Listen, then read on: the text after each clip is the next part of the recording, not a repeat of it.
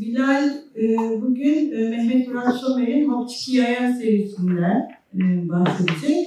Ve ne mutlu ki bu seri de yeniden yayınlanıyor değil mi? Dedalus e, Hopçiki serisi yeniden yayınlıyor. Çünkü uzun yıllardır bu seri yoktu maalesef. Ve bence Türkçe'de yazılmış en iyi polisiyelerden, en iyi serilerden birisi. E, mizah duygusu son derece gelişmiş, e, eğlenceli, çok iyi katarılmış ve Türkiye'deki e, queer edebiyat eleştirisi açısından, sadece polisiye edebiyat açısından değil, queer edebiyat eleştirisi açısından da çok önemli bir e, metin. E, Bilal de bu e, metne bugün e, hem polisi hem de queer edebiyat eleştirisi açısından bir yaklaşım olacak. Teşekkür ederim hocam. Ee, ben de öncelikle herkese selamlıyorum. Ee, ve burada olmaktan e, duyduğum mutluluğu önce ifade etmek istiyorum. Ee, konuşmama başlamadan önce e, bir teşekkürüm var. Son yıllarda özellikle 2015 e, yılından bu yana LGBTİ bireylere karşı uygulanan nefret politikası, fiziksel ve psikolojik şiddet, nefret dili bunların e, hepinizin malumu olduğunu düşünüyorum. E, bugün burada feminizm, e, toplumsal cinsiyet e, ve e, queer ekseninde okuyan, düşünen, yazan insanların bir arada olması edebiyatın birleştirici ve kapsayıcı potansiyelini ortaya koyuyor aslında. Ya bu kadar zamanda işte ayyuka çıkan şiddet ve nefretin bir an önce son bulmasını istediğimiz böyle bir zamanda bizi bir araya getiren başta sevgili hocam Seval Şahin, e, Didem, e, Didem Ardalı Büyük Harman'a ve e, Ahmet Bey'e çok teşekkür ediyorum. Konuş, konuya geçmeden önce bazı kavramlar üzerinde durmak istiyorum. Hem kendi konumun girift terminolojisini biraz açıklamak hem de ilk konuşmacı olduğum için polisiyeye, polisiyenin konvansiyonlarına ve eril e, aslında hegemonya ile formülize edilen e, karakterizasyonuna e, biraz değinmek istiyorum. Üzerinde durmak istediğim ilk kavram queer. Tarihsel sürece ve terminolojiye bakıldığında queer'in sözlükleri ilk kez 16. yüzyılda girdiğini görüyoruz. Garip ve tuhaf anlamlarıyla. Homoseksüel anlamındaki ilk kullanımının da bu tarihlerden 400 yıl sonra Amerika Çalışma Bakanlığı'na bağlı Çocuk Bürosu'nun yayınladığı bir raporda e, tesadüf ediyoruz. Bu raporda e, işaret edilen suçlu e, tüm kişilik özellikleri görünürde iyi olsa da cinsel kimliği, cinsel yönelimi muhtemelen garip yani tuhaf olan erkek birey şeklinde tarif ediliyor. Daha sonra bu kavram 60'lı ve 70'li yıllarda eşcinselliğe yönelik artan fiziksel ve psikolojik şiddetin de bir sonucu olarak e, onlara karşı kullanılan bir hakarete e, dönüşüyor. 80'li ve 90'lı yıllara geldiğimizde heteronormatif sistem tarafından yutulmayı reddeden, toplumun dayattığı normal görünme ve davranma fikrini protesto eden Amerikalı aktivistlerce e, bütün negatif çağrışımlarından arındırılarak e, pozitif bir politik mücadele aracı e, haline getiriliyor. 90'lardan günümüze ise bu daha yakın bir tarih. Uzamanın giderek genişlediğini görüyoruz queer'in. Cinsellik, toplumsal cinsiyet ve cinsel arzu terimleri ekseninde tartışmalar üreten, bu üç alanın da dışına çıkarak sanat ve toplum gibi daha geniş bakış açıları içinde değerlendirmeler üreten kuramsal bakışın adı haline e, geldiğini e, ifade etmeliyim. Queer teori veya queer kuram ya da yılın haliyle queer diyoruz genel olarak. E, post yapısalcı yaklaşımdan besleniyor queer. Gay ve lezbiyen çalışmalar bağlamında evriliyor. Türkçe'de de, Türkiye'de de yine düşünsel üretimi besleyen bir alan haline geldiğini ifade etmeliyim özellikle. Çalışmalar özellikle akademide daha çok tabii büyütülüyor her türlü kimliklendirme sürecini sorguladığı için e, sabit verili bütün tanımlara karşı direnen bir yapısı var. Muğlak bir yapısı var. Akışkan bir yapısı var. E, özetle e, queer'in cinsel çeşitliliğin yalnız heteroseksüel ve homoseksüel gibi ikiliklere sıkıştırılmaması gerektiğini düşünen bir duruş olduğunu ve esasında kimlik politikalarına karşı bir tepki olduğunu ifade etmem gerekiyor. Çünkü bildiğiniz gibi kimlik politikaları insanlar arasındaki benzerliği, aynılığı söylem haline getiriyor. Ancak queer bunun tam tersini yapıyor. İnsanlar arasındaki benzerlikleri değil, bu benzerlik ve aynılık söylemini reddedip farklılıkları ortaya koyuyor. Homoseksüellik, heteroseksüellik de dahil herhangi bir cinselliğin tanımlanmasına direniyor queer. Yalnızca bir cinsel kimlik olmadığını tekrar çizmek istiyorum altını. Bilakis kimlik, kimliğin kendisini, kimlik mevhumunun kendisini tartışmaya açan politik bir duruş olduğunu ifade ediyorum. Peki formülleri dayanan, katı, sıkı kurallarla kısıtlanan, on yıllardır böyle tarif edilen, maskülen, eril, muhafazakar ve fazlasıyla aslında erkek bir tür olarak değerlendirdiğimiz polisiyede queer'i, queer potansiyelleri nasıl irdeleyebiliriz bunu sorarak ilerlemek istiyorum. Polisiye bilindiği gibi antik örnekleri dışında modern kimliğini, şu an hani kaynak kimliğini 19. yüzyıl ortalarında ulaşmış bir tür. Altın çağında 20'li ve 30'lu yıllarda yaşıyor. Suç ve suçlu anlatılarının Türkiye'de, Türkçe'de basit bir şekilde polisiye şemsiye terimi altında birleştiğini görüyoruz. Bu akademi dışında hala aslında tam olarak ayrılmış bir alt tür kavramı da yok. Ancak Batı edebiyatı geleneğinde suç edebiyatı, cinayi, cinayi roman, polis romanı, kara roman, thriller, gangster öyküleri, hardboiled, suspense öyküleri, romanları, psikolojik gerilim öyküleri gibi birçok alt türe ayrılıyor. Genel karakterizasyona bakıldığında ilk olarak diğer roman türlerinden daha fazla tipikleştirilmiş unsurlar olduğunu görüyoruz polisiyede. İyi kötü, doğru yanlış, kadın erkek, suçlu dedektif gibi ikili, uzlaşmayan ya da dualist karşılıklar diyalektiğine dayanan diyebileceğimiz ve kitlesel etik kapasitesinin büyüklüğüyle rasyoneliteyi yücelten bir tür olarak da tarif ediyoruz polisiyeyi. Toplumsal düzenin kuruluşunu ve devamının sağlanmasında yine araç niteliğinde değerlendiriliyor her toplumda polisiye. Bu tür anlatılarda e, sınırlı sayıda ve basma kalıp diyebileceğimiz davranış biçimlerine sahip karakterlerin ve e, klasik türsel temsillerin fazlasıyla belirgin olduğunu görüyoruz. E, erkekler ve kadınlar diye ayırıyorum buradan itibaren. Erkeklerin e, ataerkil sistemde e, kültürün sahibi, e, düzenin koruyucusu kabul edildiği de malumumuz. Polisiye romanlarda bunun e, yansımasını tabii ki kuvvetli bir şekilde görüyoruz ve biraz önce söylediğim gibi eril hegemonyanın altında bir tür. Zeki, başarılı, güçlü, e, suçluları cezalandıran, e, iyileri kurtaran e, erkekler vardır polisiyede. Kadınlar da tam tersine yani aksine e, bu, bu arada tabii klasik e, polisiye temsillerinden bahsediyorum. Hani farklı örnekler elbette vardır.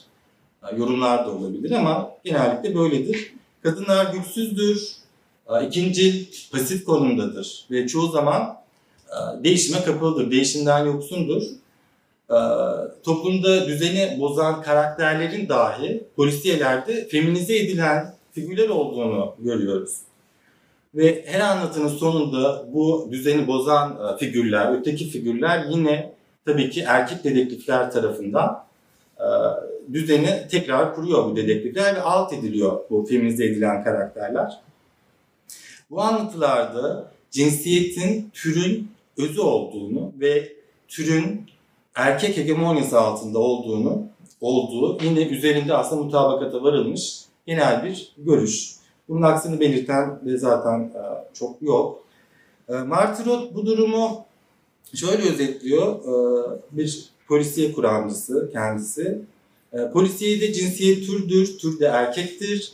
Bu türde kadınlar yalnızca erkeklerin arzularını, arzusunu semirtmeye, cinsel korkularını ise bir gölge gibi takip etmeye yarar şeklinde özetliyor. E, bundan yola çıkarak e, polisi metinlerin egemen ideoloji bağlamında kadın erkek e, temsillerine dair benimsenmiş anlayışları destekleyerek yeniden ürettiklerini söylemek mümkün. E, feminist eleştiri de e, bugün yine bağlantılı olarak feminist eleştiri de şunları odağına alıyor ve eleştiriyor. Polisiye romanın merkezi tek bir kahramanı konumlandırmasını, klasik dedektif, suçlu, kurban üçgeninde karakterleri biyolojik cinsiyetlerinden soyutlayarak toplumsal cinsiyet etrafında şekillendirmesini, e, yegane tek biricik bakış açısını ve e, anlatım özelliklerini, anlatım stratejilerini, sıralı anlatım stratejilerini eleştiriyor feminist eleştiri. Buna dair yorumlar getiriliyor, buna dair çalışmalar var. E, dünya ve Türk Edebiyatı'ndaki kadın dedektiflere baktığımızda, dedektif örneklerine baktığımızda genellikle biraz önce de ifade ettiğim gibi rasyonalizmle e, yüceltildiği iddia edilen eril konuma yükseltilmiş kadın karakterlerdir bunlar. E, dünya ve Türk Edebiyatı'ndaki çoğu kadın dedektif. Yani bu e, eril konuma yükselebilmiş kadınlar olduğunu görüyoruz. Klasik örneklerde bu tabii daha belirgin. Örneğin Agatha Christie'nin Jane Marple'ı, Peter O'Daniel'ın Modesty Blaze'i, ee, ve Gladys Mitchell'ın Beatrice Bradley gibi bu bir çizgi roman karakteri. Ee, bunlar tabii esasında erkeksi bir işleri yerine getiren kadınlar.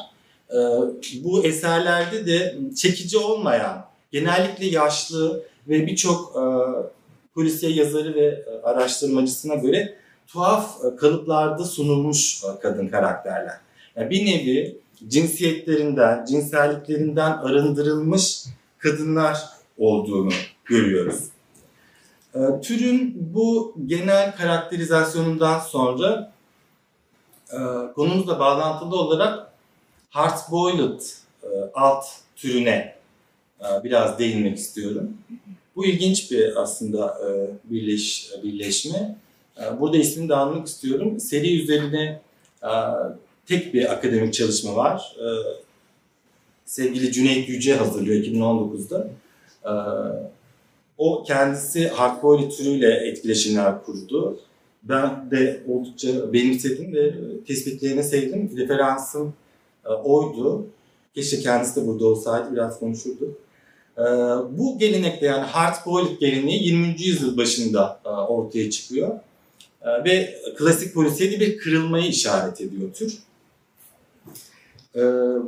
anlatıcının profesyonel olarak özel dedektiflik yapan bir erkek olması bu türde, yalnız çalışması, e, ödün hiçbir şeyden ödün vermeyen tutumu, e, sadece birkaç insana, çevresindeki birkaç insana güveniyor olması, e, kentte sıkla, sıklıkla suç işlenen yerlerde bulunuyor olması ve klasik dedektiflerin aslında fazlasıyla tiyatral oluşlarının aksine günlük dilde konuşmaları bu e, türün e, bu türün dedektiflerinin ortak özellikleri olarak değerlendiriliyor.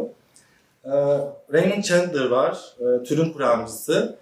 E, onu da aslında bu alıntıyı e, taşıdım. E, kendisi tarif ediyor ki tam olarak da böyle bir dedektif Art Boylet. Fakat bu pis acımasız sokaklarda kendisi acımasız olmayan, ne lekelenmiş ne de korkak olan bir adam da bulunmalıdır. Bu tür öyküdeki dedektif işte böyle biridir dört dörtlük bir adam olduğu gibi sıradan basit bir adam da olmalıdır. Aynı zamanda alışılagelmiş bir tip de olmalıdır. Onurlu bir kişi olmalıdır. İçgüdüsel olarak, kaçınılmaz olarak hiç düşünmeden, özellikle hiç dile getirmeden yapmalıdır bunu. Çevresindeki en iyi adam olmalıdır. Özel yaşamı beni, bizi ilgilendirmez. Belki bir düşesi ifade edebilir e, ama bakireden istifade etmeye kalkmaz. Eğer bir konuda onurluysa her konuda onurludur. Ee, kıt kanaat geçinen biridir. Yoksa dedektif olmazdı zaten. Sıradan biri olduğu için sıradan insanların arasına karışabilir. Belli bir karakteri vardır. Kimsenin arka cebine para sıkıştırmasına, kimsenin karşılığını görmeden e, kendisini hakaret etmesine tahammül etmiyor bu karakter. Yalnız bir adamdır. gururlandığı tek şey gururuyla oynadığınız takdirde sizi pişman edeceğini bilmesidir. Hardboiled e, dedektifin e, kuramsal e, ifadesi bu şekilde. Bethany Ogden'da türden ziyade bir ifade ve görme biçimi olduğunu söyler Hardboiled'ın. Bu biçimin ideolojisi de beyaz heteroseksüel erkeğin değerleri etrafında şekillenmekte. Ernest Mandel ünlü bir polisiye kuramcısı. Hardboiled dedektiflerin özellikle İkinci Dünya Savaşı'ndan sonra ortaya çıkan karamsar ortamı ve yıkılan adalet duygusunu tekrar yatıştırdığını, tesis ettiğini ifade eder bu türle. Ee, yine bu dedektif tipinin yine savaş sonrası ortamda e, sarsıldığı söylenen erkekliği de yeniden e, sağlamlaştırmaya çalıştığını ifade eder. Bu uğurda, bu amaçla yazıldığını ifade eder. Türün geliştiğini ifade eder. Ee, kadınlar tabii yine ikinci konumda. Ee, bunu aldım, açıklıyorum çünkü birazdan daha farklı bir bağlantı kuracağım. Ya kurban olabiliyorlar ya da e, dişilikleriyle diyeyim, e, çekicilikleriyle dedektif, dedektifleri, dedektifi e, yoldan çıkarıyorlar. Yani yine sadece evet fanfatal sadece bedene indirgenmiş karakterler olduğunu görüyoruz. Ve e, Hokçiki serisinde queer temsiliyeti geçmek istiyorum. Biraz en başta ifade ettiğim gibi bunları açıklamak durumundayım. Çünkü e, ilerlemem gerekiyor. Bu konuda e, tek bugün queer'i konuşan benim. E, Mehmet Murat Somer'den bahsedeyim. Bundan sonraki toplantılarda daha çok olur. İnşallah, umarım, umarım. Somer'den bahsedeyim. E, kendisi şu an yurt dışında. E, 1959'da Ankara'da doğuyor yazar. 82'de ODTÜ'de mühendis olarak mezun oluyor. Daha sonra İstanbul'a taşınıyor. Banka yöneticiliğine geçiyor ve 94'ten itibaren e, yönetim becerileri ve kişisel gelişim üzerine kurumsal seminerler düzenleyen bir e, yönetim danışmanı oluyor. Ancak 90'lı yılların ortasında e, çok ciddi sağlık problemleri geçirip yarı emekliliğe ayrılıyor ve 2001 yılında yazmaya başlıyor yazar. Onun için geç bir tarih aslında. Öyle değerlendirdiğini de okumuştum. Ee, hazırlanan biyografilerde elbette yazarın bu seriyle e, tanındığı, popüler tanındığı yazıyor ve popüler ve gündemde olmayan bir yazar olsa da e, Türk ve dünya edebiyatında ayrı bir geri olduğu vurgulanıyor.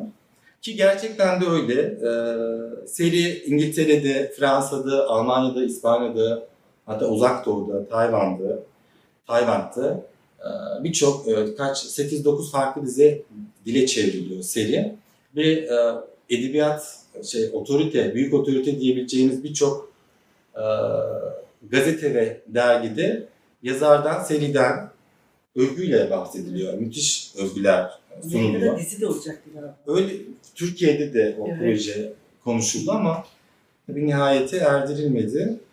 Ee, övgüyle bahsediliyor ancak yazar tabii Türkiye'de bu ilgiyi e, göremiyor malumunuz.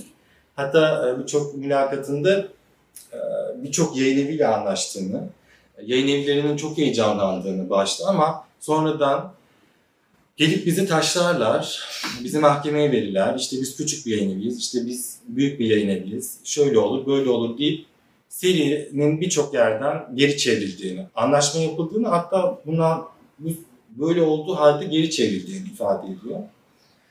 Ee, eserlerinden bahsedeyim. Ee, hali hazırda 11 tane yayınlanmış eseri var e, yazarın.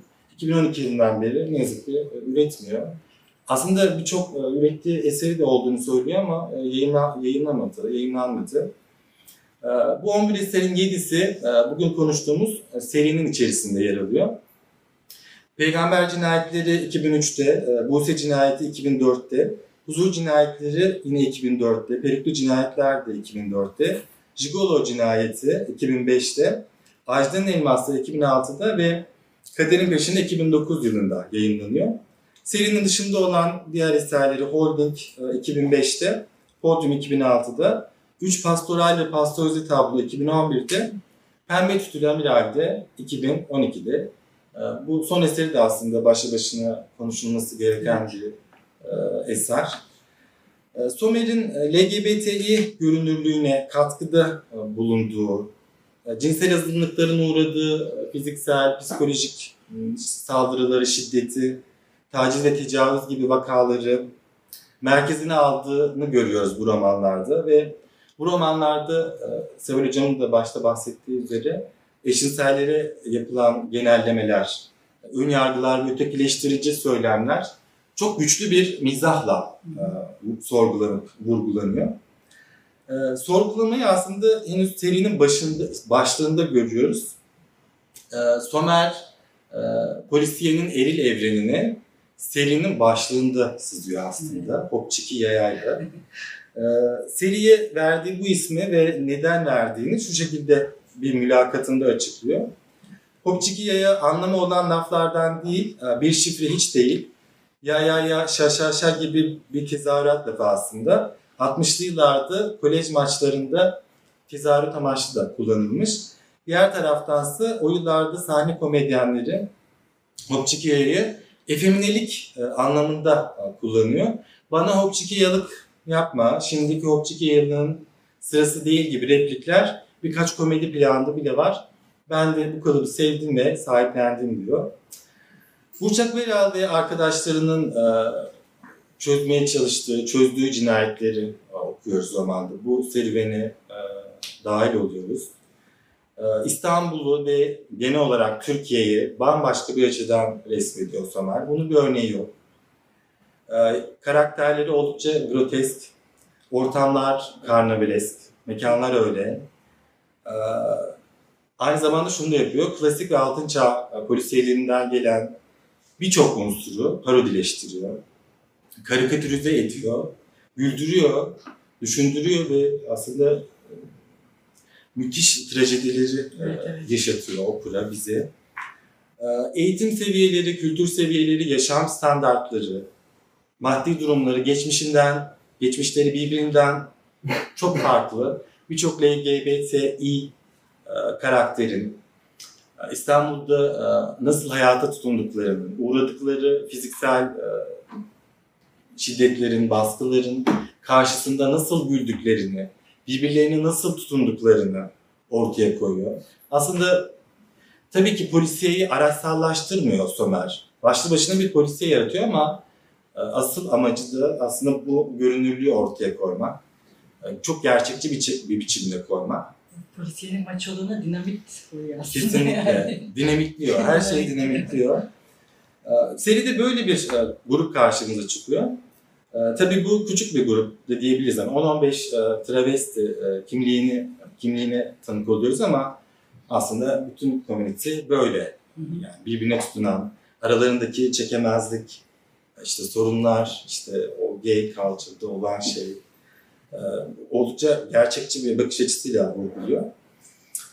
E, haliyle tabii e, ana akım örneklerden farklı bir yerde duruyor seri bu özellikleriyle. Ancak onu e, farklı kılan, yegane kılan en büyük özelliği baş kahramanının bir travesti olması. E, yani ne bir kadın ne bir erkek, aynı zamanda hem bir kadın hem de bir erkek olması. Tekrar söylüyorum bunun bir örneği yok. Yani belki yan karakterler olabilir, çıkabilir ama e, şu an dünyada, Başka- Türkiye'de baş karakteri travesti olan bir poliste yok. E, Burçak Veral'dan bahsediyorum. E, o öyle bir baş kahraman ki seriye yakın okuma yaparken bendeki incecik kurmaca ve gerçeklik çizgisini baştan kopardı. Ankara'da queer bireylerin, queer kimliklerin çok rahat yaşadığı bir semtte yaşıyorum. E, mahalle kültüründen soyutlanmadıkları bir semtte yaşıyorum. E, caddede yürürken, kendime ayırdığım zamanda caddede yürürken yan sokaktan bir anda Burçak Veral'ın ince boğazlı, siyah kaza ve deri siyah pantolonuyla bir anda birilerini aradığını, e, sokaktan aniden fırladığını ya da kendisine sarkıntılık eden erkekleri bir güzel dövüp hışımla e, o sokaktan çıkabileceğini düşünmeye başladım. Bu tabii canlandırıyorum. Bu tabii şunu düşündürdü bana. Somer gerçekten müthiş bir gözlemci. Yani bu ortamın içine girmiş olması gerekiyor. Yoksa kulaktan duyma ya da e, hani sözlü tarih gibi bir şey yaparak bunların edinilmesi mümkün değil. E, Somer bana bunu düşündürdü. E, Burçak Veral, baş kahramanımız büyük bir Audrey Hepburn hayranı. Aslında romanda da böyle bağlıyor. Özellikle Handel'e bayılan bir klasik müzik tutkunu. İyi eğitimli, şehirli, legal ve illegal işler yapan bir bilgisayar programcısı. Müthiş paralar da kazanıyor. Geceleri ise asıl e, mesleği olan e, zaman zaman e, drag show'ların da düzenlendiği bir gece kulübünü işletiyor.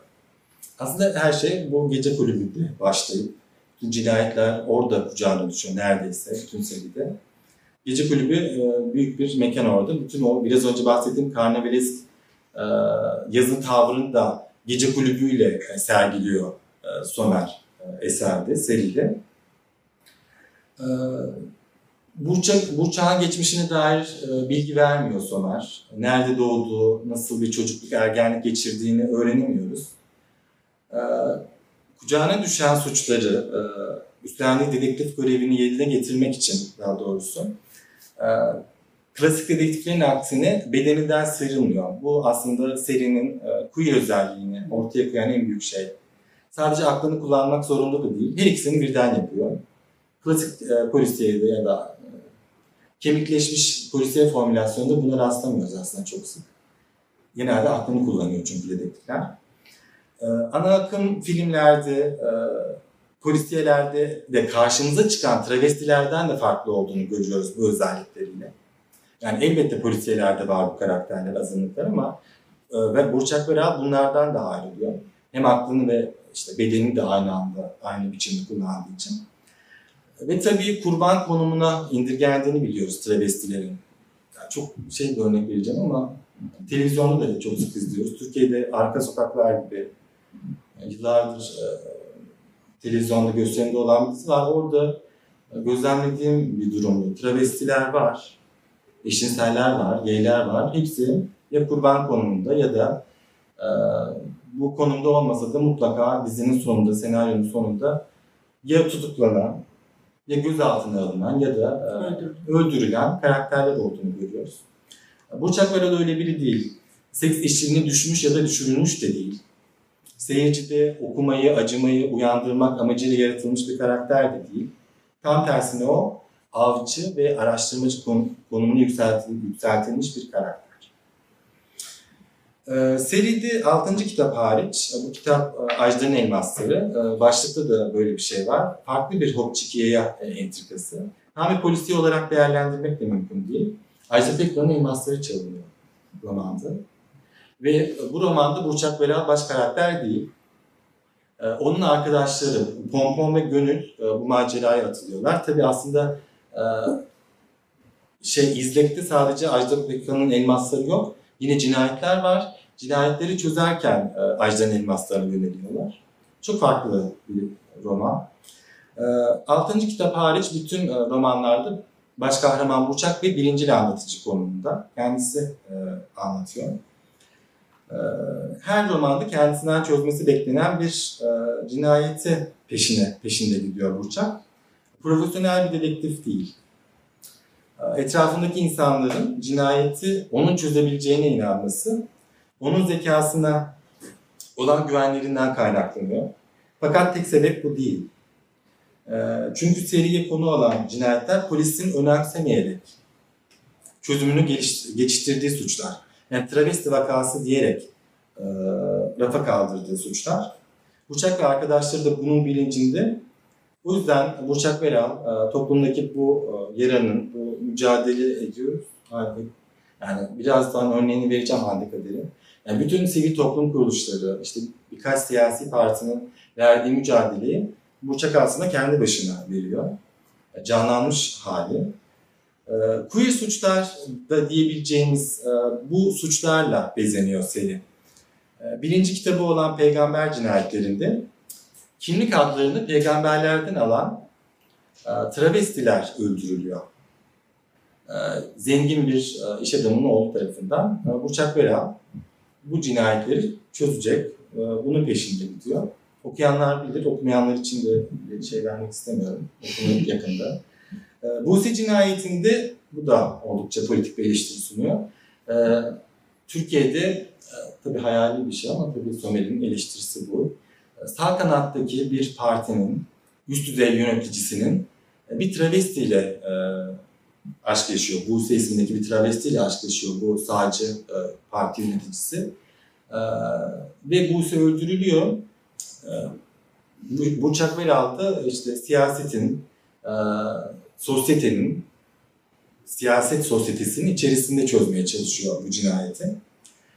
Daha sonra üçüncü kitap Jigolo cinayetinde e, burada da aslında cemiyete giriyor. E, sosyetik iş adamlarının e, kirli ilişkileri ve bu kirli ilişkiler ekseninde işlenen bir cinayetin peşinde gidiyor. Jigolo Volkan'ın cinayetini soruşturuyor ve aydınlatıyor e, Burçak. Dördüncü kitap Pe- Perikli Cinayetler'de öldürülen erkekler, birkaç erkek öldürülüyor ve bu erkekler öldürüldükten sonra kafalarına peruk geçirilmiş ve suratları boyanmış, makyaj yapılmış halde bulunuyor. Bunların peşinde gidiyor. Ee, huzur cinayetlerinde bu çok e, daha farklı. Mehmet Murat Somer roman içine gidiyor. Ee, Burçak Veralı bir televizyon programında tanışıyor, şey, tartışıyorlar. Ve televizyon programından sonra tehditler yağmaya başlıyor Burçak Veral'a. Ve Mehmet Murat Somer kaçıyor, korkuyor. Ee, Burçak'ı bırakıveriyor ortada. Ee, tabii sapık alt komşusu çıkıyor. O da ilginç bir şey. Burçak Veral'ın. Ee, işte bu kendisine yöneltilen tehditler ve öldürülen yakınlarının cinayetlerinin peşinde gidiyor tabii. Kaçıyor. Bu aslında bir mücadeledir. Mücadele romanı da denebilir yine. Ee, Son kitap Kaderin Peşinde de de e, yakın arkadaşı gönüle, gönüle yıkılan bir cinayetin e, peşinden gidiyor. Bu kitapta tabii can yayınlarından çıkıyor. O yayın evlerini de söylemedim. Ee, Everest Can değil mi? Everest, Canlar, Kitap, İletişim, e, seri birçok e, yayın evinden çıkıyor ama en son Kaderin Peşinde sadece can yayınlarında yayınlandı. E, Burçak bilindik ana akım dedektiflerden ne kadar farklı çizildiğini söylesem de esasında tabii bu dedektiflerden onların konuştuğu, onların oluşturduğu gelenekten fazlasıyla yararlanıyor Somer. Bundan kaçınamaz. Bu zaten e, kabul edeceğimiz bir şey. Mesela e, hardboiled dedektif türünden, dedektiflerden, hardboiled boiled polisiyesinden yararlanıyor. Geleneksel dediğim aslında biraz da bu. Ee, biraz önce ifade ettim, savaş sonrasında yıkılan bu erkeklik ve adaleti tesis etmek için, e, sağlamlaştırmak için erkekliği yaratılan bu dedektiflerden ne kadar farklı olursa olsun Burçak Vera, ee, tamam. Hem bu dedektif tiplerini andırıyor hem de e, onların erkeklerinden konuşuyor. Özellikle iz üzerindeyken. Ama tabii e, Somer'in bu gelenekten sadece karakter yaratımında faydalandığını söyleyemeyiz. Çünkü serideki romanlar e, hem biçimsel olarak hem de anlatı biçimi, anlatı strateji bakımından hard polisiyeyi andırıyor. Ama önemli bir farkla Somer bu türü queerleştiriyor. Biraz önce ifade ettim. Sürekli adam kelimesini kullandım hard boiling'da. Ama burada değişiyor. E, stratejiler aynı, e, burçak aynı. Sadece queer bir kimlik ve queer bir karakter ortaya koyuyor.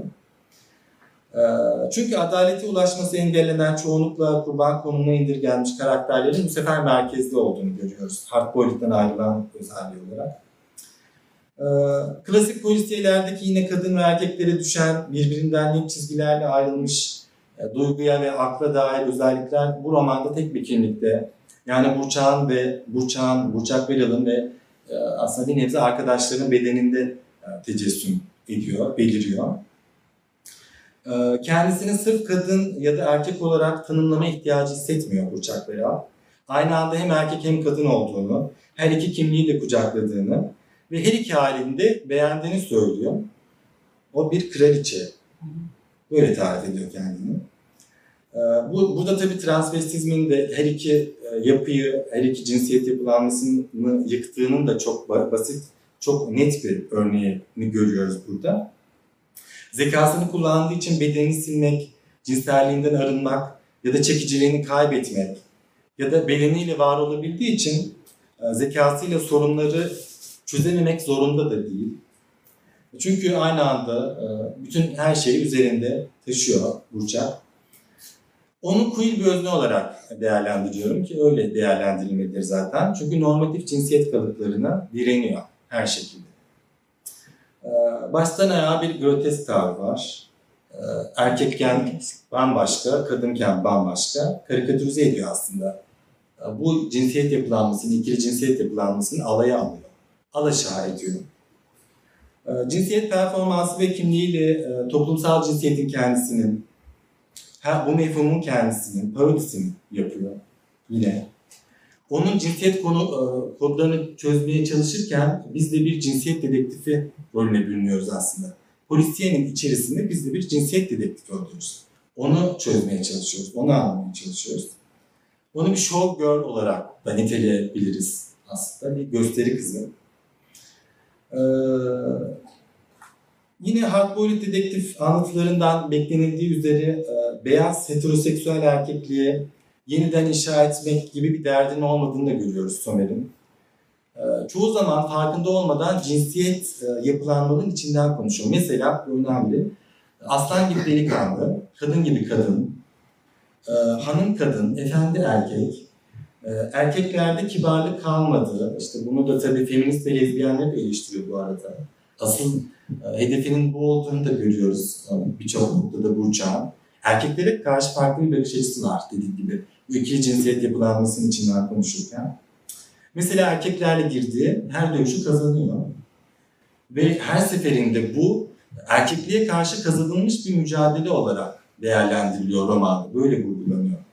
Son olarak e, cinsellik konusuna biraz değinmek istiyorum. E, sekse. Klasik e, polisiyeler sterildir biliyoruz. E, bu sterilliği e, bilindiği gibi cinsellik gibi konularda da belirgindir bu sterillik polisiyelerde. Yani seks sahnesinde, seks özelinde, seks sahnelerinde. Daha doğrusu yoktur aslında, onu, onu söylemeye çalışıyorum. Ee, bu tarz dedektiflerin romantik ya da cinsel ilişkilerde bulunduğunu belirtecek söylemler çok az. Bilindik polisiyelerde, klasik polisiyelerde aslında hala az. Birçok birkaç örnek dışında bunu göremiyoruz. Yani mükemmel bir dedektifin e, bir romanda sevişmesi çok da hani e, kabullenilen bir şey değil. Hani çok kur, kurguya dahil edilen bir şey değil. İlk başta da belirttiğim gibi e, duygularından arınmış mükemmel insan örnekleridir klasik dedektifler. Yalnızca akıllarıyla, zekalarıyla öne çıkarlar. Oysa Art Boyle dedektiflerin merkezinde olduğu anlatılarda cinsellik ögesinin yoğun bir kullanımı var. Burçak'ta da bunu görüyoruz. Yani Hopçik Hikayesi'nde de, Hopçik Hikayesi'nde de bunu görüyoruz. Burçak her romanda sevişiyor. Ve bu sahneler e, hem aslında gerçekçi e, bir şekilde sunuluyor. Yani okuyanı harekete geçiren e, sahneler. Acaba ne olacak? İşte adamın peşinde gidiyor da adam onun peşinde. İşte sonuca ulaşacak mı? izinde okurda. Erol Üye Pazarcı 2008'de Türkiye'de polisiye romanın 125 yıllık öyküsü e, başlıklı çalışmasını yayınladı. E, çalışmada diyor ki e, Hopçakiya'daki sevişme sahneleri okuru rahatsız etmek için kurgulanmıştır diyor.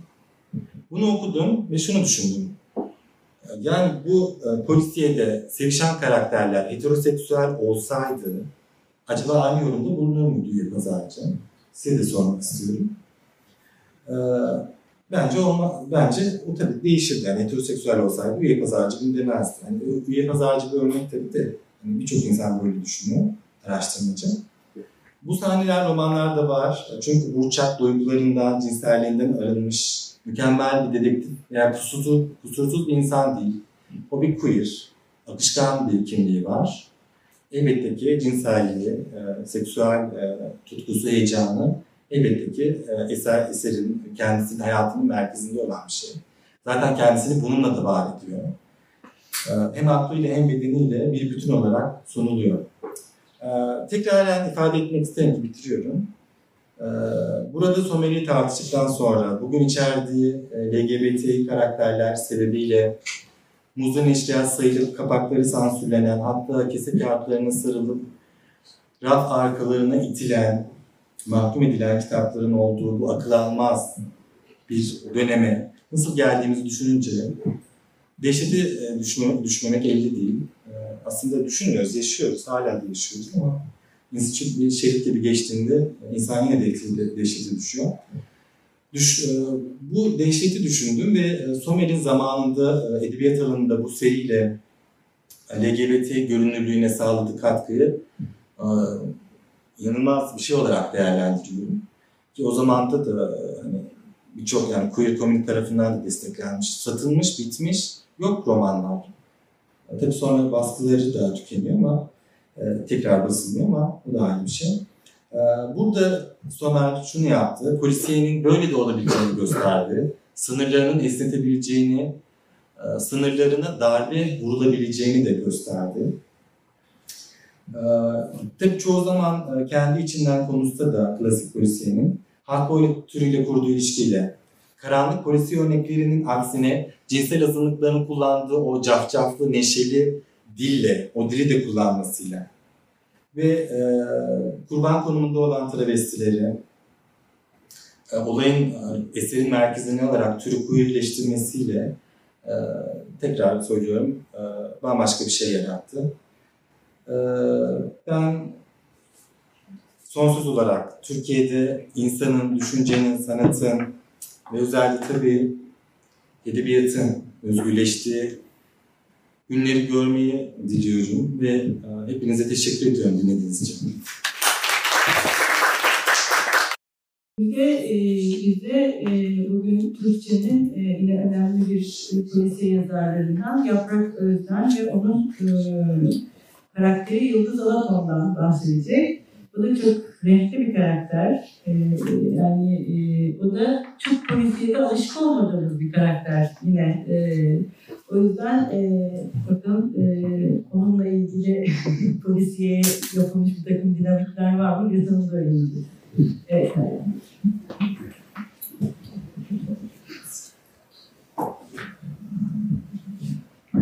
Teşekkür ederim. Öncelikle Seval'e beni davet ettiği için e, bu sempozyuma diyeyim. E, ve de Didem'e, sevgili Didem'e. Çünkü e, Yaprak açıkçası tanımıyordum. E, Seval önerdi bir bakar mısın diye. E, baktım e, başka kitaplarına yani Yıldız Alatan'dan önce diğer polisiyelerine baktım ve ilginç geldi. Sonra bir ara Didem'le konuştuk. Ee, ve o ilk o söyledi zaten İstanbul dışında Taşra'da e, kadın dedektif olma hikayesi e, çok ilginç ama bir yandan da şey tabii e, polisiye e, ay çok özür dilerim Bilal. Bilal, çok özür dilerim. Sevgili Bilal'in söz ettiği gibi çok erkek bir alan. Ee, ve buradan bir kadın dedektif, dediğim gibi daha hiç bakmadan e, hem merak ediyorum hem korkuyordum. Yani buradan bir şey çıkar Bu kadar erkek alanda e, Yıldız Alatan erkekleşmiş bir figür olarak çıkmış olabilir mi? E, neyle karşılaşacağız diye ben çünkü e, polisiye edebiyata aslında çok yakın birisi değilim. Edebiyata yakınım ama polisiye edebiyatta uzun yıllardır aslında bu Hokçikiyaya serisi dışında gerçekten e, şey hani, mesafeli, e, mesafeli ve nedense bilmiyorum yani çok şeyim değildi. Dizi çok sevdiğim halde polisiye dizi. E, ve e, tabii Hokçikiya'dan sonra yani böyle Bilal'in e, bu kadar renkli, bilgilendirici e, sunumundan sonra şey gelebilir. Yani bu kadar renkli gelmeyebilir ama Yıldız Alatan da gerçekten çok e, renkli bir kadın. Ve o erkeklik e, alanını, o eri söylemi bayağı yontuyor. E, sevişiyor bir kere. O da şimdi sen e, anlatırken e, onu düşündüm. Ee, bir kere bedensel döngüleri çok iyi anlatmış Yaprak Öz. Yani bütün o kadın olma durumu, beden algısı, erkek dünyasında kadın olmanın ne olduğu e, meselesi ve e, şey bir kadın dedektif. Yani çok usul usul, çok alttan alta o alanı e, başka türlü yapmaya çalışan yani böyle bir şey değil e, mücadele ediyorum ben böyle düşünüyorum ho ho ho filan giden birisi hiç değil ama alttan alta bir şeyler yapıyor. Şimdi ben de böyle polisi edebiyat değil de e, kadınların edebiyattaki geleneklerine ilişkin kısa bir şeyler söyledikten sonra Yıldız Alatan dünyasına bakalım istiyorum. Ee, çünkü şey gerçekten önemli. Yani feminist hareket kadınların e, edebi geleneğe yaptıkları katkılarla e, birlikte özellikle ikinci dalga feminizm 1960'lar e, başka bir tartışmayı açtığı söylenebilir. Feminist hareketin etkisiyle edebi gelenek. E, tabii bundan önce hepinizin yani buradakilerin e, yakından bildiğini düşündüğüm George Eliot'lar, Mary Wollstonecraft'lar, Jane Austen hep çoğumuzun çok sevdiği öncüler var. Elizabeth Barrett Brown gibi, Virginia Woolf e, malumumuz, kendine ait bir oda. Ve e, tabii bu Woolf'un kadının toplumsal gerçekliği e, erkeğin toplumsal gerçekliği gibi cinsiyet tarafından biçimlendirildiğinden kadın yaşantısının edebi biçim edebi biçem içindeki tasvirinin de cinsiyetlendirilmiş olduğunu söyler ve bu şey bir konu. E, dolayısıyla zor bir konu kadınlar açısından. E, bu e, şey yine Türkçe'ye çevrildi. Tavan arasındaki çılgın kadınlar, deli kadınlar diye Cilver ve Gubar'ın e, metinleri 19. yüzyıl kadın şair ve romancıların e, eserlerine bakıldığında iki çarpıcı gelenekten söz ederler bu kitapta. Ee, edebiyatçı kadınların büyük bir kısmı, birincisi edebiyatçı kadınların büyük bir kısmı hem kadına ait alçak gönüllü tavrı hem de erkek rolüne bürünme gerekliliğini aşmayı başarmıştır. Austen'dan Dickens'a kadar tüm bu kadın yazarlar merkezine kadın deneyimini alan ve meseleye kadın bakış açısından yaklaşan konularla uğraşırlar. Şimdi kadın yazarların tabii çok işi var erkek dünyasında.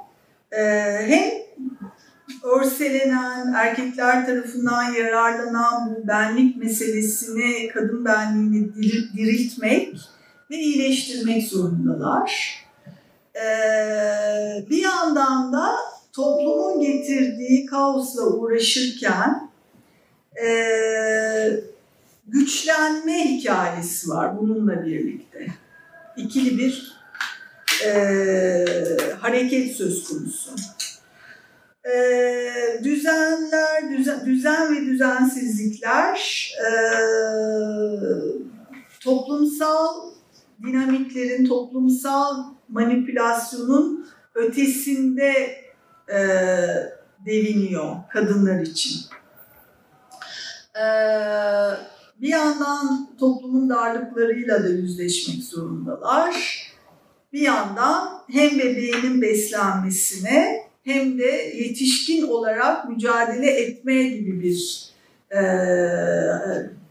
hareketleri, varoluşları da söz konusu. E, 1950'lerden itibaren e, kurmaca ve kurmaca dışı metinlerin toplumsal cinsiyet rollerinin inşasında ve yeniden üretiminde e, sistemin eleştirisinde önemli bir e, kadın eleştirmenler kuşağı söz konusu olduğunu biliyoruz. Örneğin hepimizin yine yakından tanıdığı Simone de Beauvoir 1949 ikinci cinsi yazdığında başına gelenler e, isterseniz sonra konuşuruz. E, Kate Millett e, şöhret kadını oluyor tabii bu cinsel politikayı yazdıktan sonra meşhur oluyor ve e, o başka bir şekilde e, yaşıyor bunu. Şeye, New York Times'a kapak oluyor falan filan. Betty Friedan e, Kadınların Gizemi. E, German Greer İdiş Edilmiş Kadın gibi. E, şimdi Türkiye'de Osmanlı'dan itibaren tabii ki bir yazın geleneği olduğundan haberdarız. Nigar Hanım, Yaşar Nezihe, Fatma Aliye, Emine Semiye burada. Çünkü şimdi bu söyleyeceğim şeyi e, Fatma Aliye üzerine çok düşündüğüm için özellikle Fatma Aliye adını zikretmek istedim. E, metinlerin satır aralarını okuduğumuz zaman e, aslında çok e, üzerinde durmasalar, vurgulamasalar bile kadın olmaktan, kadın oldukları için, kadın olmaktan kaynaklanan ikinci e, rollerinin, neler yaşadıklarının altının hep çizildiği, hep vurgulandığı, yani o satır aralarını çok iyi okumak. Müket Esen özellikle Fatma Aliye okumasında söz etmiştir bundan. Ee, iyi okumak gerektiğini e, düşünmek lazım.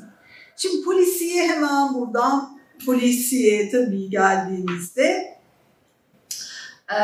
80 sonrası özellikle burada, burada iki gün boyunca konuşacağımız güçlü örnekler veren kadın yazarlar bulunuyor. Bir tanesi de Yaprak Öz. Yıldız Alatan. Yıldız Alatan mutlu böyle diyebiliriz. Keşke dediğim gibi şey sana daha önce Yaprak Öz burada olsa çok Maalesef daha farklı bilemedim. olurdu tabii bu e, sunuş. Ee, ben bence mutlu neşeli bir dedektif. Yıldız Alatan. Ee, bir alıntı Villa Şakayık'tan sayfa 196 tırnak içinde önce çocuklarımızı doyurmamız gerekiyordu tabii. Bir yandan kendi halinde yaşamlar süren dedektif kadınların önceliği her zaman aileleri olmalıydı. Kalkıp çocuklara bol kıymalı, bol domatesli makarna pişirmeye başladık. Ve de mutfakta kısık sesle sırrımızı konuşuyorduk Asuman'la. Hayatı böyle bir hayat. Gerçekten bir tarafta yemekler pişiyor, pişiyor, pişiyor ve çok güzel. Böyle okurken tat, tadı ah, geçiyor size yemeklerin. Kıyafetler, sohbetler yani kadın muhabbetinin, kadın ortamının, e, kadın dayanışmasının çok çok çok yoğun olduğu kitaplar her biri. Onun için benim iştahımı kabarttı zaten. Ee, Yıldız Alatan torunu var bir de Berrak. Ee, bu arada spoiler hiç vermeyeceğim. Çünkü konumuz polisiye ve bütün şeysi kaçar, tılsımı kaçar. Ee, Berrak'ın deyimiyle tatlı bir komşu, doymak bilmez bir kitap kurdu ve usta bir terzidir. Şey de tabii burada e, biraz önce tekrar aklıma geldi. E, Sevim Burak'a çok başka bir şey tabii Sevim Burak ama e, terzilik meselesi ve e, olayları çözme biçimi bana çok anımsattı. Sevim Burak mutlaka okumuştur diye düşündüm. Şey, Yaprak Yıldız Alatan. Ne Yıldız Alatan. Evet. Ee, Alatan 80'li yıllarda kitabını güya yayın evine gönderiyor ancak basımı reddediliyor. Bunlar o kadar önemli ki aslında. Alatan'ın, kahramanımız Yıldız Alatan'ın cesareti kırılıyor ve metnini hatıra olarak saklıyor.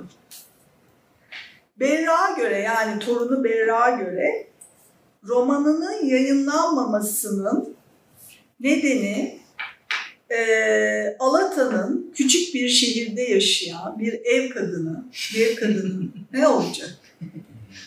Ee, bir terzi, bir eş ve bir anne ve de bir anneanne olmasıdır. Yani buradan hiçbir şey çıkmaz artık bitmiştir. O erkek Yayına- hikaye çıkıyor. Evet, erkek yayın evine göre, yayın evlerine göre. Ee, ona göre yayın evi, yani Berrak'a göre büyük bir ihtimalle Alata'nın bu özelliklerinden oluşan özgeçmişine bakar bakmaz, romanı okumaya değer bile bulmaz. Hiçbir edebi geçmişi olmayan sıradan bir kadının bugün bile pek çok kişi, kişi tarafından küçümsenen polisiye türünde yazma tutkusunun ürünü olarak görülüp bir köşede okunmadan unutulmuş olmalıdır. Bu Ferah Naz Çiçeği'nde torunu Berra'nın e, aklından geçenler basılmaması nedeni olarak kitabın. Ve biz de hep feministler olarak şey deriz ya, e, kadınlar yazsın, yazmalılar, e, her yerde yazmalılar, yemek tarifleri, işte bu terzilikle ilgili ipuçları ne olursa bunlar bizler için çok önemli diye bir yandan buraya da bir gönderme yapıyor aslında. Hani hani bir sürü şey yazmış ama değer bulunmamış, görülmemiş. Şimdi Alata'nın yaratıcısı Yaprak Öz'ün bu yaklaşımında kadın yazısı tırnak içinde kadınların yazma arzusuna ilişkin pek çok şey var. Yıllarca erkek alanı olarak sayılan polisiye edebiyatı çomak sokan, erkeklerin alanına kafa tutan bir ev kadınıdır Yıldız Alatan. Ve bu ev kadınlığı meselesinden yani feministlerin e, 90'larda hepimiz ev kadınıyız. Yani ben de uzun uzun zaman herhangi bir yere imza atarken ev kadını olarak mesleğimi yazıyordum. Ee, ev kadını, yani buradan tabii görünmeyen emek, karşılıksız emek meselesine girilebilir elbette. Ee, ama bunu söylüyor. Yani bundan hiçbir zaman vazgeçmiyor. İyi okullar mezunu mesela, Saint mezunu Yıldız Alatan. Ee, Fransızca kitaplar okuyor, iyi eğitim görmüş. Fakat bu hiçbir şekilde vurgulanmıyor, öne çıkmıyor. Çok sıradan yaşanıyor. Sıradanlık neyse işte o sıradanlığın ne olduğunu da sorgulamamıza aslında vesile oluyor. Ee, dediğim gibi e, kafa tutuyor bunu da usul usul konuşmanın başına söyleyeyim kendi halinde yapar. İlk kitapta Ferah Naz Çiçeği'nde cinayeti çözdüğünde başkomiser Fırat kendi, tırnak içinde kendi halinde bir ev kadının, bir terzinin, mahallenin yıldız ablasının cinayeti nasıl çözdüğünü, sıradan bir ev kadınının sözünün olmasını anlamlandıramaz.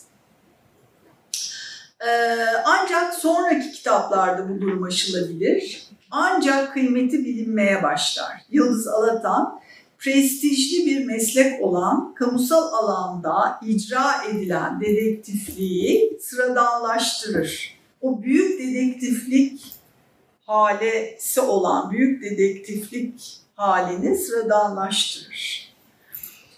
Yemek yaparken, kahvece içerken, günlere giderken, dikiş dikerken, sevişirken, arkadaşlarıyla sohbet ederken, torunuyla veya komşularının çocuklarıyla ilgilenirken dedektiflik yapması diğerleri ve özellikle erkekler açısından anlaşılması çok kolay değildir.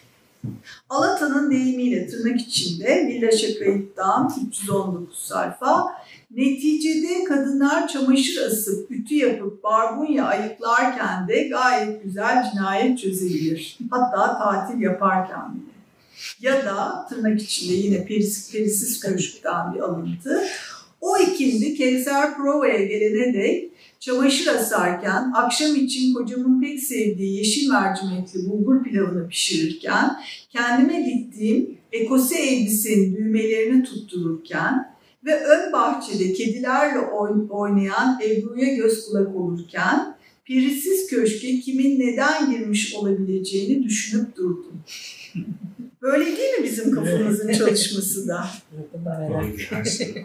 Değil mi? Aynı Ee, Alata'nın ev kadını, tırnak içinde ev kadını olduğu için yayın evinin romanıyla ilgilenmemesinin sorunsallaştırılması son derece önemli bir ayrıntıdır. Alatan bunu Villa Şakayık'ta şöyle dile getirir. Ben buraya aitim, eminim buna. Yalnız zamanda doğmuş olabilirim. Zira bu son hadisenin de romanını yazmak istiyorum. Yıldız Alatan ilk e, ay, Yaprak Öz daha doğrusu e, Farah Naz Çiçeği üç kitap var. E, Perisiz Köşk ve Villa Şakayık. E, hepsi Zonguldak'ta geçiyor. İlk kitap 1978, Villa Şakayık 1984, sonrası e, en sonuncusu Perisiz Köşk'te 85-86'da. Üç kitapta birinci tekil şahısla ve Yıldız Alatan'ın ağzından yazılıyor. Kitabın başında Alatan bize kendini anlatıyor. Bu Ferhan Nazçı'yı Şimdi zamanınızı almamak için okumayacağım. Yani bir özgeçmiş veriyor. Nerede doğdu, nasıl bir aile falan filan. Ee, evlenip Zonguldak'a geliyor. Ee, Zonguldak'ın Kılıç Mahallesi'nde yaşıyor. Burası yabancı şirketlerin kömür ocaklarını işlettiği dönemlerde Amerikalı ve İngiliz mühendislerle ailelerin barınması için kurulmuş bir yer. Ve kendi deyimiyle yine korunaklı, sakin, hoş bir hayatı var. Ee, şimdi bir yandan da bütün bu kitaplarda e,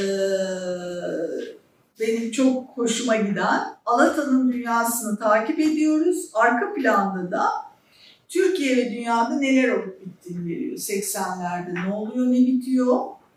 Ee, müzikler, müzikler muhteşem zaten. Çalıyor böyle arkada. Yani o müzikler çalarken okumak lazım bunlara. Şeyler, o kasetler, kaset çalar. Ee, diziler, Charlie'nin melekleri, işte Colombo, Tutkun'un zaten falan. Ee, AIDS gibi amansız hastalıklar e, söz konusu. Bundan da söz ediyor. Ve de kıyafetler. İnanılmaz bir, yani burada okuyanınız e, ve hayranı olanlar olabilir şey Yıldız Alatan'a sırf bu kıyafetler yüzünden şey e, vazgeçilmez bir şey çünkü ben bayağı bir araştırdım bu nasıl bir kıyafet, neydi acaba filan diye. Ya yani isimleri bile, yani o tasvirleri bile daha doğrusu şöyle bazıları. Çoban düğmeli, hakim yakalı, gri balık sırtı kumaştan pelerin manto. İnsanın dikesi geliyor. ee, ya da diktiresi. Ha? Çok canlı. Çok ya. Beyaz kumaştan tek omuzlu asimetrik kesim elbise. Göğsü ince pilise üzerine aplikelerle süslü beyaz şantunktan bol gecelik. Bakalım Yaprak Hanım yarın nasıl gelecek? Ha. Mavi ton. Yani ben aslında e, öyle bir performansla düşünmedim de değil. E, ama yok yani böyle bir insan yok. Mavi tonlarında saydam şifondan sal, e, salome kaftan koyu sarı satenden kalçadan iki, iki kat volanlı strapless Romina elbisesi. Romina Power vardı ya işte o elbise ve onu hatırlıyorum ben. Ee, askı uçları fiyonklu, bedeni bal gümeci, balon etekli, turkuaz mavisi elbise. Siyah deriden strapless, derin göğüs dekolteli, mini elbise. Leopar desenli kaşeden önü biritli manto. Düşünsenize öyle bir mantonuz oldu. Ee, gibi. Bu tas her e, bölümün başlığı bir kıyafet. Onun için çok çok yani merak ediyorsun bu kıyafeti nerede kullanacak, nerede giyecek, ne olacak diye ya da kıyafetle ilişkisini nasıl kuracak. Ee, ve romana müthiş bir görsellik ee, ve aynı zamanda baksanıza bir sürü kavram, bir sürü kelime, terim üretmiş. Ee, dikiş ve moda literatürü açısından da muhteşem. Çok büyük bir zenginlik katıyor. Dediğim gibi kitapta sıkı bir kadın arkadaşlığı, dayanışma, gündelik yaşama ait pek çok ayrıntı söz konusu. Alatan cinayeti yani her kitapta bir cinayet ya da iki cinayet kadın arkadaşlarının desteğiyle çözüyor. Mesela Villa Şakayık'tan 1984 yazı bizler için sona ermişti. Dedektifliğimi bir kez daha kanıtlamıştım. hem de yine bir kadın arkadaşım Asuman'ın yar- yardımıyla tamamlamıştım maceramı. Kitaplarında Alata'nın yaptığı yemekler, alışverişi, temizlik, ütü, bakım emeği, teknolojinin gelişmesiyle ev işlerinde yaşanan değişim gibi karşılıksız emekle ilgili birçok ayrıntı söz konusu. Mesela yazlık kıyafetleri yıkayıp kaldırmanın tam zamanıydı. Sonbahar giysilerine geçiş yapmıştık bile. O sabah biriken renkleri yıkamak için kolları sıvadım. Gelişen teknolojiyle birlikte artık merdaneli çamaşır makinesi değil, son model otomatik makine kullanıyordu. Neyse ki ev hanımları olarak çamaşırları merdaneye geçirip tek tek sıkma işkencesinden kurtulmuştuk. Şimdi kaç kişi hatırlar o merdaneli, hayır, Ee, gibi. Yine başka önemli bir şey, e, kitaplarda kadınların dünyası dediğim gibi bedenleriyle ilişkileri, bedenlerinin değişimiyle ilgili pek çok ayrıntı bulunur. E, özellikle ikinci kitapta Villa Şakayık'ta Yıldız Alatan'ın menopoz, inanılmaz çok veri var. Yani e, onun söylediklerine bakıp rahatlayıp menopoz e, sürecini geçirmekte olan bir kadın ha tamam yani işte ne kadar kendi aramızda konuştuğumuz şeyleri Yıldız Hanım Henüz anlatıyor zaten. Henüz konuşmuyoruz. Evet.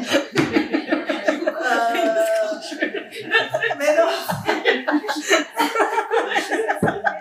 Önce Merdane'yi, önce Merdane'yi biliyorum dediniz. Ah, ah, ah?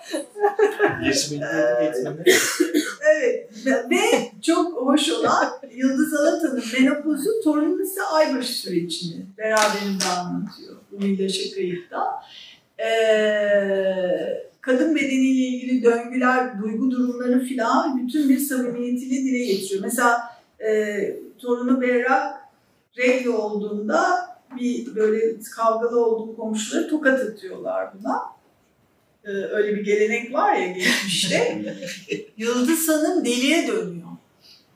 İlk defa orada bu kadar, onu da o kadar iyi vermiş ki Yaprak Öz. Yani bir sürü deliye dönmesi gereken mevzuda gayet sakin. Orada siz bu küçücük bir çocuk işte kadın olmakta olan ne demek tokat atmak diyor ya. Yani nasıl bir şey bu? Öyle bir tavır alıyor ki komşularına falan böyle kafa tutuyor. Çok çok hoş. Evet bitiriyorum zaten. Ee, kadın olarak yazmak kavramının bir anlam taşıması için yazma eylemi kadınların kendi öznelliklerini biçimlendiren süreçlerin farkına varmasıdır. Yaprak Öz'ün Yıldız Alatan karakterini yaratma sürecinde bunu fark ettiğini düşünüyorum. Yazma eyleminin kadın öznesi bedensiz, tarihsiz değildir. Bir kadının kadın olarak yazması kadın olduğu için bedenine kodlanmış olan duyarlılık, kadınlık sezgisi, annelik gibi biyolojik yaftalamalarla ilgili değildir. Bir erkeğinkinden farklı olarak toplumsal eylem olduğu için yazması önemlidir. Bu eylemin arka planında kadınların düşünsel etkinliklerini ikinci sayan köklü bir geleneğe, sisteme yöneltilmiş bir meydan okuma, bir isyan söz konusudur. Kadın olarak yazmak, kadınların kimliklerini oluşturan söylemleri yok sayma, kesip biçme, yeniden yazma, tüm bir erkek egemen geleneğe karşı bir direniş gösterme pratiğidir. Yaprak Öz de kitaplarında bunu layığıyla yapar. Ve de Yıldız Alatan'ın yeni dedektiflik maceralarını sanırım hepimiz heyecanla bekliyoruz. İyi okumalar.